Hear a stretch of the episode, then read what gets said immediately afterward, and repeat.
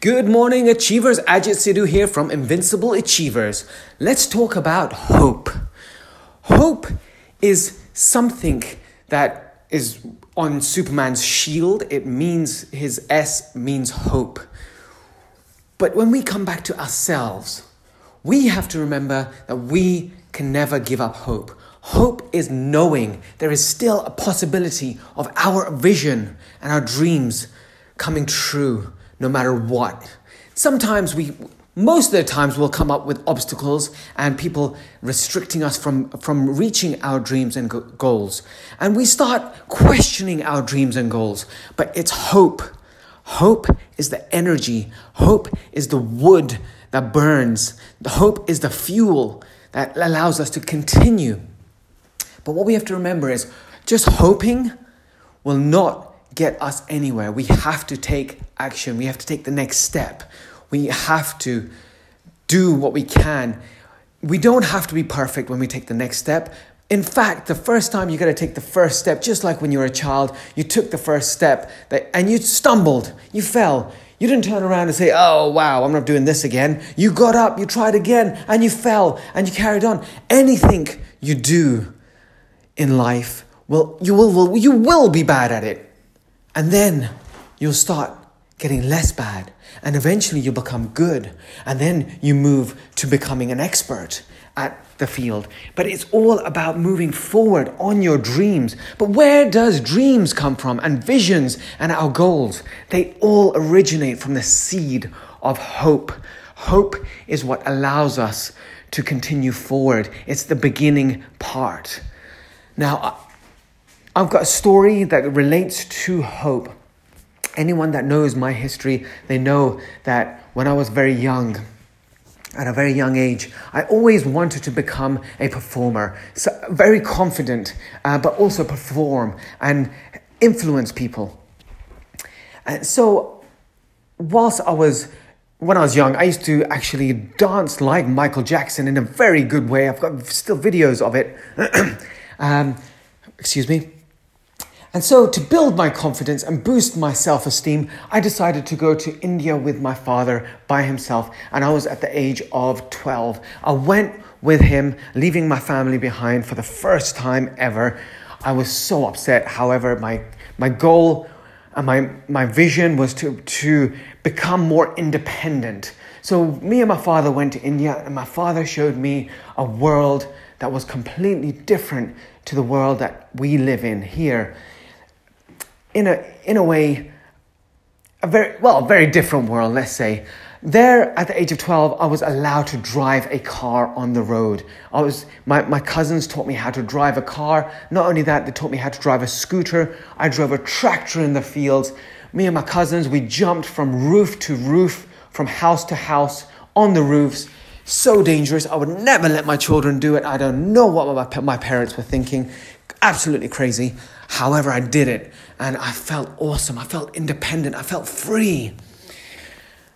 And then when my parent, when my mum and my, my sisters came to, to join us, me and my father in, in India, we went to go collect them.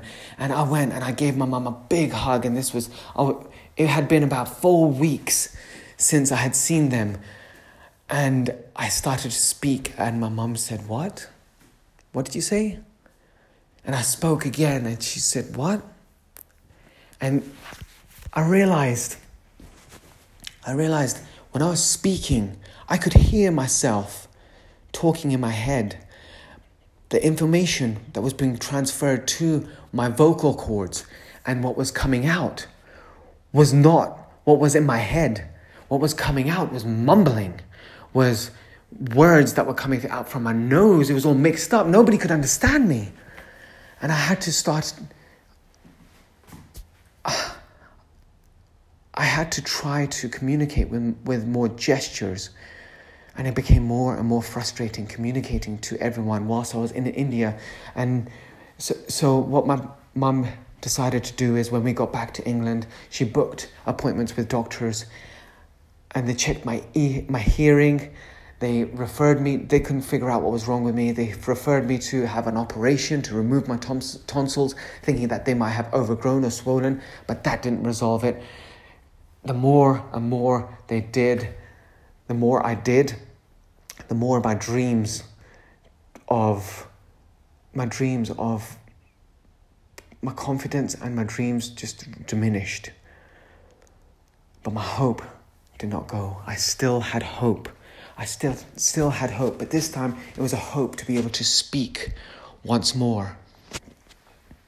And and it even got worse. My friends started to take take uh, mocking me. They start mocking me and started making fun of me, say, saying that I can't speak. In a sense, bullying me. And so from there, I had to, I had to keep hold of the last thing that I had, which was hope.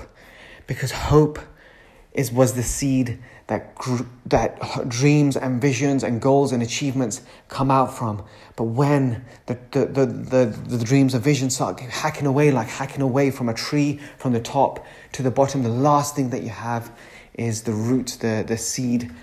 And it's almost like reverse engineering. And if I had lost that hope, then I would have been on a completely different path. But I did get my voice back.